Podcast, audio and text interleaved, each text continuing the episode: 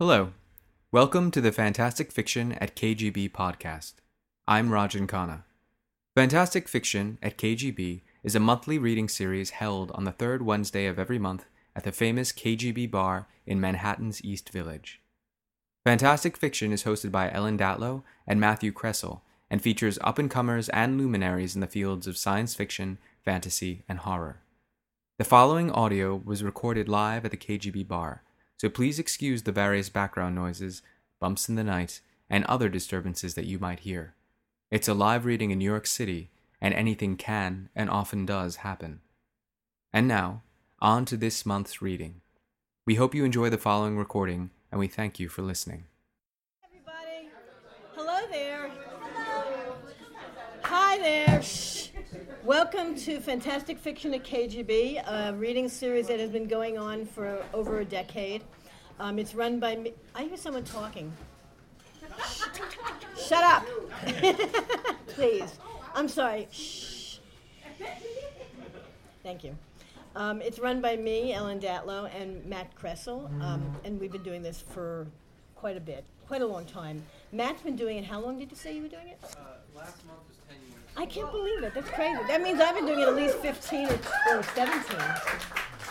I mean, I was doing it, I started doing it with um, Terry Bisson, and after that, Gavin Grant. So how many years have I been doing it? I don't know, but a long time. Anyway, um, we've tried to bring you um, interesting readers from out of town and from in town of science fiction, fantasy, and horror, of YA material and um, adult material. And uh, our, this month we have two readers, of course. Before I introduce our first reader, I just want to let you know what's coming up. Uh, June 20th, Lawrence Connolly and Mary Robinette Kowal. July 18th, Angus McIntyre, raise your hand here, local, and Brooke Bolander. Actually, they're both local. Uh, August 15th, we have Michael Wehunt and Jeffrey Ford. September 19th, Kij Johnson and Patrick McRaw. October 17th, Lawrence M. Schoen and Tim Pratt. November 21, Leanne uh, Renee Hieber and someone else. TK. December 19th, uh, Nicole Kornher-Stace and Maria Dahvana Headley. January 16th, we have Julie C. Day and Victor LaValle. Uh, April 17th, we skip, we, we have spots. And, April 17th, we have Nathan Ballingrud and Arkady Martine. And May 15th, we have Simon Strantzas. Oh, that was May, not March, anyway. so- Sorry. Uh, Okay. And we'll be filling in the blanks over the next few weeks, months, whatever. So our first reader tonight is Carolyn M. Yoachim. Yoachim, I hope I'm pronouncing it right. Yoachim, I'm right. Now, Carolyn, we've, uh, she, both Tina and Caroline were students of mine at Clarion West. I don't remember what year, but 2006. Jesus, that's 12 years ago. So they've really made something of themselves. Not thanks to me, but thanks to their own talent. So I really want to, I'm really pleased that they're reading here tonight and reading together.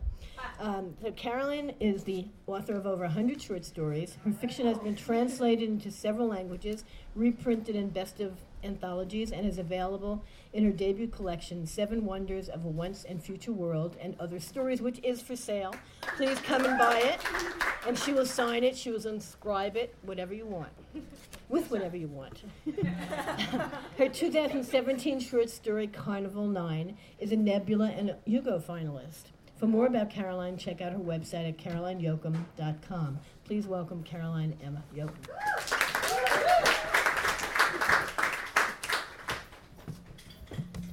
I am super excited that I finally made it out to one of these. I have been hearing about them for years, and of course, I'm from Seattle, so getting all the way out to New York for readings is really tough. Um, I'm, I managed to combine it with a trip to Pittsburgh because the Nebula Awards are this weekend, so um, I got to fly across the country once and get two things done, which is always a good thing. Um, I'm going to read to you today from Carnival 9, which is, um, as Ellen said, up for a Hugo and a Nebula and a Locus Award, and I'm really excited. And um, I'm not going to get through the whole thing. It's a pretty long story, but it is available online. So if you like what you hear, you can go and read the rest at Beneath Ceaseless Skies. One night, when I was winding down to sleep, I asked Papa, How come I don't get the same number of turns every day? Sometimes the maker turns your key more and sometimes less, but you can never have more than your mainspring will hold. You're lucky, Z. You have a good mainspring. He sounded a little wistful when he said it. He never got as many turns as I did, and he used most of them to do boring grown up things. Take me to the zoo tomorrow? The zoo on the far side of the closet had lions that did backflips and elephants that balanced on brightly colored balls. I have to take Granny and Gramps to the mechanic to clean the rust off their gears. Papa never had any turns to spare for outings and adventures, which was sad. I opened my mouth to say so, but the whir of my gears slowed to where I could hear each click, and I closed my mouth so it wouldn't hang open while I slept. What Papa said was true. I have a good mainspring. Sometimes I got 30 turns and sometimes 46. Today, on this glorious summer day, I got 52. I'd never met anyone else whose spring could hold so many turns as that, and I was bursting with energy. Papa didn't notice how wound up I was. Granny has a tune up this morning, and Gramps is getting a new mustache. If you untangle the thread for me, you can use the rest of your turns to play. But always work first so you don't run out of turns. His legs were stiff, and he swayed as he walked along the wide wood plank that led out from our closet. He crossed the train tracks and disappeared into the shadow of the maker's workbench. Tonight, when he came back from his errands, he'd bring a scrap of fabric or a bit of thread. Papa sewed our clothes from whatever he could find from what the maker dropped. The whir of his gears faded into silence, and I tried to untangle the thread. It was a tedious chore. The delicate motion of picking up the single brightly colored strands was difficult on a tight spring. A train came clacking along the track, and with it the lively music of the carnival. Papa had settled down here in Closet City, but Mama was a carny. Based on the stories Papa told, sneaking out to the carnival would be a good adventure. Clearly, I was meant to go. The carnival had arrived on a day when I had more turns than I'd ever had before. I gathered up my prettiest buttons and skipped over to the brightly painted train cars. It was early, and the carnival had just arrived, but a crowd had already formed. Everyone clicked and whirred as they hurried to see the show. The carnies were busy too, unfolding tr- train cars into platforms and putting up rides and games and ropes for the acrobats. I passed a booth selling scented gear oil and another filled with ornate keys. I wondered if the maker could wind as well with those as with the simple silver one that protruded from my back. A face painter with an extra pair of arms was painting two different customers at once touching up the faded paint of their facial features and adding festive swirls of green and blue and purple. Two kinds of paint, the painter called to me. The swirls will wash right off with soap. It was meant to be a reassurance, but it backfired. The trip from the closet to the bathroom took seven turns each way, so soap was hard to come by. Papa would be angry if I came home painted. Catch two matching fish and win a prize, a carney called. He was an odd assemblage of parts, with one small brown arm and one bulky white one. His legs were slightly different lengths, and his ceramic face was crisscrossed with scratch marks. He held out a long pole with a tiny net on the end, a net barely big enough to hold a single fish. Don't, don't they all match? I leaned over the tub to study the orange fish. They buzzed quietly, and some mechanism propelled them forward and sent out tiny streams of bubbles behind them. The man dipped the net into the water and caught one of the fish. He flipped over a panel on its belly and revealed a number four. The fish are numbered 1 through 10, and you'll get to pick three. Any two of them match, and you win. I eyed the prizes an assortment of miniature animals, mostly cats, all with tiny golden keys. Keys so small that even I could turn them, so there'd be no need to wait each night for the maker to wind them up take these buttons and trade? The man laughed. No, but if you didn't buy any tickets, I'll let you work for a play. A turn for a turn, as they say. Unlike Papa, he could see how tight I was wound, and he put me to work hauling boxes from his platform to a car on the far end of the train. The work was satisfying, and it let me gawk at the rest of the carnival. When I was done, he handed me the net. Any three fish that catch your fancy. Good luck. The net was long and hard to handle, but I dipped it into the water. It came up empty and dripping. Fishing was not as easy a task as the man had made it look. I tried again, and this time brought up a fish that whirred loudly as it came up out of the water. The man pushed in a pin to stop the gears and flipped open a panel to reveal the number eight. My next two fish were numbered three and four. Do any of them match?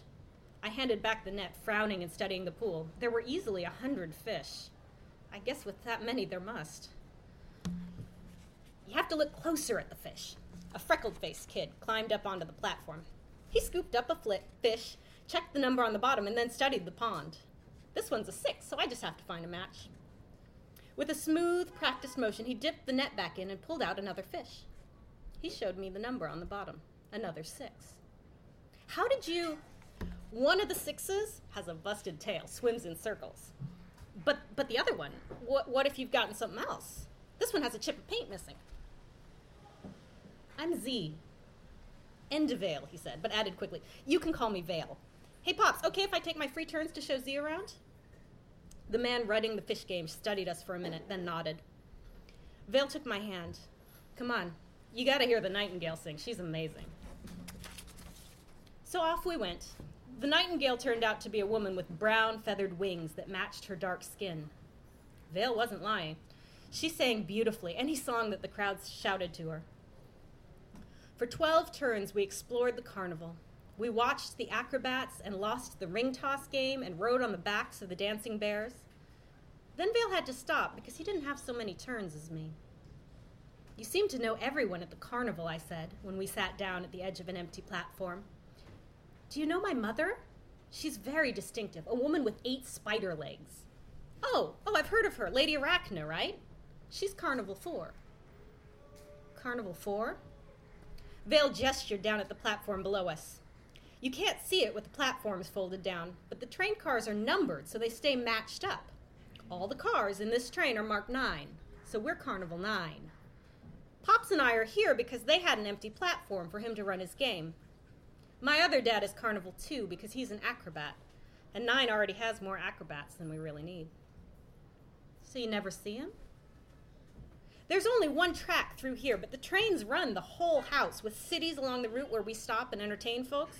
Some places there are clusters of tracks where the trains pass each other or turn around. I've seen him a couple times. We talked a bit more, and he snuck me in to see the bearded lady and a snake man whose skin was covered in iridescent green scales. The carnival was amazing, and I never wanted to leave, but I could feel the tension leaving my spring. I only had a few turns left, barely enough to get home. I have to go. I'm almost out of turns anyway. I hopped down from the platform. Vale put his hand on my shoulder. I lied about some of the fish looking different. There's no missing paint or broken tails. The fish have more than one number, depending on which way you open the panels. Don't tell Pops I told you. Something passed between us then in that moment where he trusted me. Something that meant more than all the marvels I'd seen. It didn't even occur to me to get angry that the game was rigged until I was halfway home. You didn't untangle the thread, Papa said when I came in. The multicolored jumble of thread was still on the table where I'd left it. I had so much energy, and the train brought the carnival. Go to bed, Z. We're out of turns. I spent my days untangling threads and learned to sew scraps of fabric into clothes. On my 200th day, Papa took me into town, and we swapped out my child sized limbs for adult ones and repainted my face. Trains came and went, but I never had enough extra turns to visit the carnival. Then one morning, Papa came back from the city early, pulling a wheeled cart. What happened? Granny and Gramps wound all the way down. But the maker can wind them up again tonight, and Papa shook his head. No, there comes a time when our bodies can't hold the turns. We all get our thousand days, give or take a few. Then we wind down for the last time. It is the way of things. I knew we didn't go on forever because some of my friends were made of parts from the Closet City Recycling Center. The recycling center melted down old parts to make new ones, so I, I knew. But at the same time, I'd never known anyone who was broken down for parts before. Granny had painted my face, and Gramps always told the best stories about the maker. I wish I could have visited them before they wound down. I didn't know they'd go today. They were only in their early 900s. Are you going to take them to the recycling center? He shook his head. The recycling center is well stocked, but carnivals are often hurting for parts. When the next train comes, we'll take them there. I knew it wasn't right to be excited on the day that Granny and Gramps died. But while I waited to wind down to sleep, I couldn't help but imagine all the marvels we would see. The next train turned out to be number nine.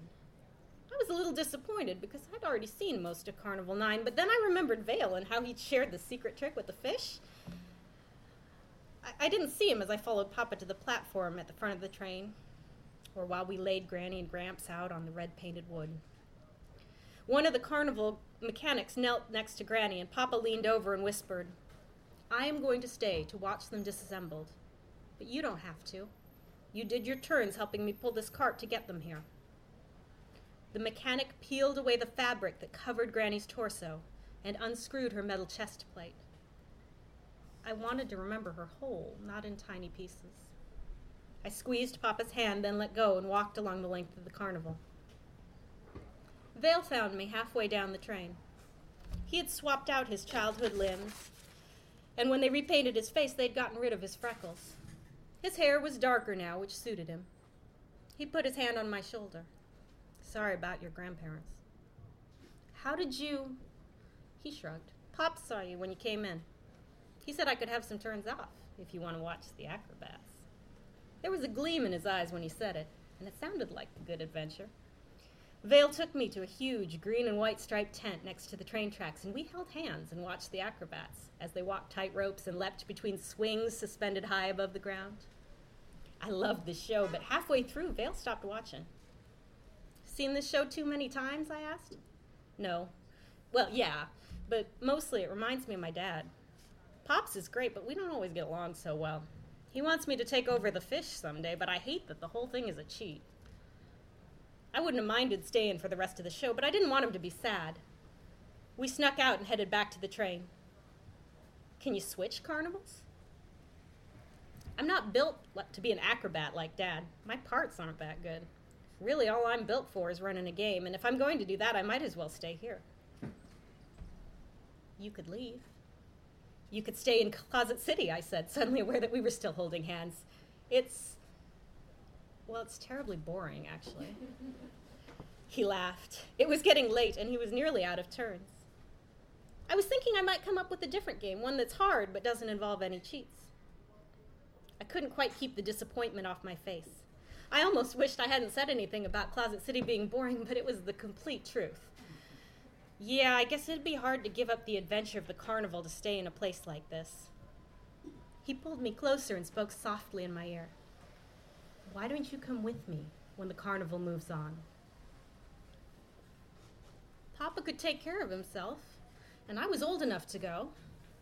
I told Papa on our walk home, and the next morning I packed up my things and said goodbye.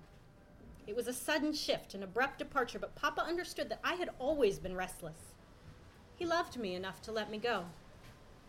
When the carnival moved on, I went with it, with Vale. Five trains were at the Grand Junction when we arrived, and Vale and Vale helped me find Carnival 4 so that I could look for my mother. He would have stayed, but Carnival 2 was at the junction as well, and I told him to go visit his dad.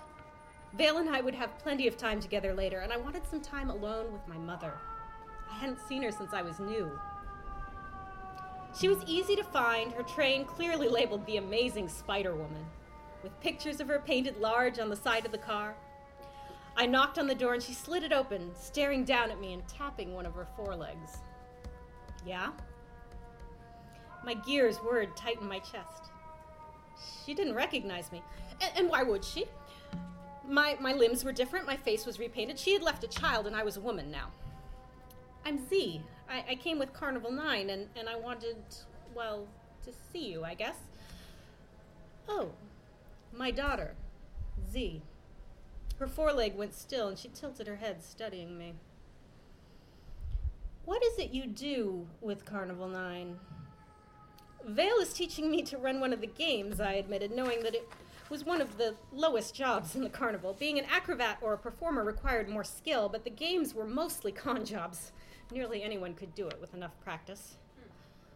Mother didn't say anything, and the silence stretched long and awkward between us. Papa is still in Closet City, I told her, more to fill the silence than anything. We lost Granny and Gramps a few weeks back. I tried to think of more news from Closet City, but since Mother had stayed with the train, she probably wouldn't know most of the people I'd grown up with. It was a strange feeling, my strong desire to bond with someone who was a complete stranger. In my mind, the meeting had gone differently. She had loved me simply because I was her daughter, and we'd had a connection. I'm sorry to hear they've wound down. She paused for a moment. Look, I'm really not the maternal sort. It's why Lars took you to Closet City to raise you. I'm, well, I'm not very nice. I'm, I'm selfish. I like to use all my turns for myself. And I never spared a lot of turns for my relationship with Lars. I certainly never had enough for you. I didn't know what to say to that. I wanted to be angry with her, but she was a stranger. She'd never been part of my life. That was how things were. I was used to it. But I was disappointed. Sad that my dreams about reuniting with my mother had died. We talked a little bit longer about nothing of importance, and then I went back to Carnival 9, home to Vale. I vowed that I would not be like my mother. I was blessed with a lot of turns, and I would use them for more than just myself. The train took us in slow circles, stopping to perform at the cities. I settled into the routine of carnival life, collapsing the walls of our train car to make our platform, setting up the dart game that Vale designed, packing everything away again when it was time to move along. The days blurred one into the next, obscuring the passage of time. Then one day I realized that I was over 400 days old, which meant that I had been with the carnival longer than I'd lived in Closet City. I wasn't old yet, but I was no longer young. You sure you're ready to do this? Vale took me to the front car where all the parts were. Hmm. I nodded. Our train's next stop was the maker's workbench. This was the right time for us to make our child. He started picking through the gears, laying out everything we'd need to build a child. My half sister has these great pincers like lobster claws. I I thought maybe he could look more like us. Carney's came with a wide variety of parts, which was fun for shows, but the more outlandish ones all reminded me of my mother. Hands would be more versatile if we ever settle down in a city. What if he doesn't want to be a performer? Vale frowned. He could change his parts, I suppose. But what happened to your sense of adventure? When I'd lived in Closet City, the carnival had been exciting for the brief time it had stayed, but being part of the carnival, well, the obligations of life and livelihood had sucked away the wonder. It was the novelty that had drawn me here, and half a lifetime later, the novelty had worn away. But I couldn't bring myself to say so to Vale. So if he wants pincers when he's older, he can swap out his limbs that way too. I kept my voice calm, but Worry gnawed at me. We had agreed on building a boy, but we hadn't talked much about the details. I rummaged through the pile until I found an arm, dark skinned like the Nightingale lady, but smaller, child sized. It didn't have a match, but there was another one that was only slightly paler. Would anyone notice? Probably someone had already taken the other half of each set. What about these? Okay. He was less enthusiastic now, and I felt bad that I'd shot down his first suggestion so quickly. I looked for parts that would be a compromise, interesting enough for him, but nothing as extreme as my mother's spider legs, nothing that would evoke memories of a woman who thought it would be a waste of turns to raise me. We worked quietly for a while, the silence awkward. Finally, he pulled out a face, an ordinary shape, but painted with streaks of black and white. He held it up. I hated it. But it was only paint. Paint could easily be removed and redone later. It was less work than swapping out parts. And the structure of the face underneath was good. I nodded, and it broke the tension. Dad said there might be a place for us at Carnival, too, working the show with the dancing bears. He kept his gaze firmly on our son, focusing his attention on attaching the black and white streaked head to the still empty torso. It'd be a step up from running a dart game, a better position for our son. Thinking about our son working a show at the carnival made me remember my own childhood. I had always wanted adventure. But now dancing bears seemed more dangerous than glamorous. Life on the tracks was harder, even for me with all my turns. Carnival folk almost never made it to a thousand days. Their springs gave out when people were in their 800s, sometimes even sooner. I, I want what's best for him. Vale took my hand and smiled. Me too. The train took us to the maker's bench, and we laid out our son's body, chest open. Tonight, the maker would give him a mainspring and wind him for the very first time. Should we name him now or after we've gotten to know him? My parents had waited the, Uh, to name me until my second day because they wanted to be sure that the name would fit. It's good luck to name him before he goes to the maker. He'll get a better mainspring that way. What about Mats? That was my granddad's name. I thought about my granddad and all the stories he told about the maker. My granddad was Etten. What about Matten? We could still call him Mats for short. Vale nodded slowly, his spring winding down. I like that. The Maker gave me 43 turns on the day I met my child. My darling Matin got only four. Something was wrong with his mainspring. I was definitely no mechanic, but I could hear it a strained and creaking noise like metal bending to its breaking point. And that is where I am going to leave you tonight. the rest of the story is online, so I hope you look it up.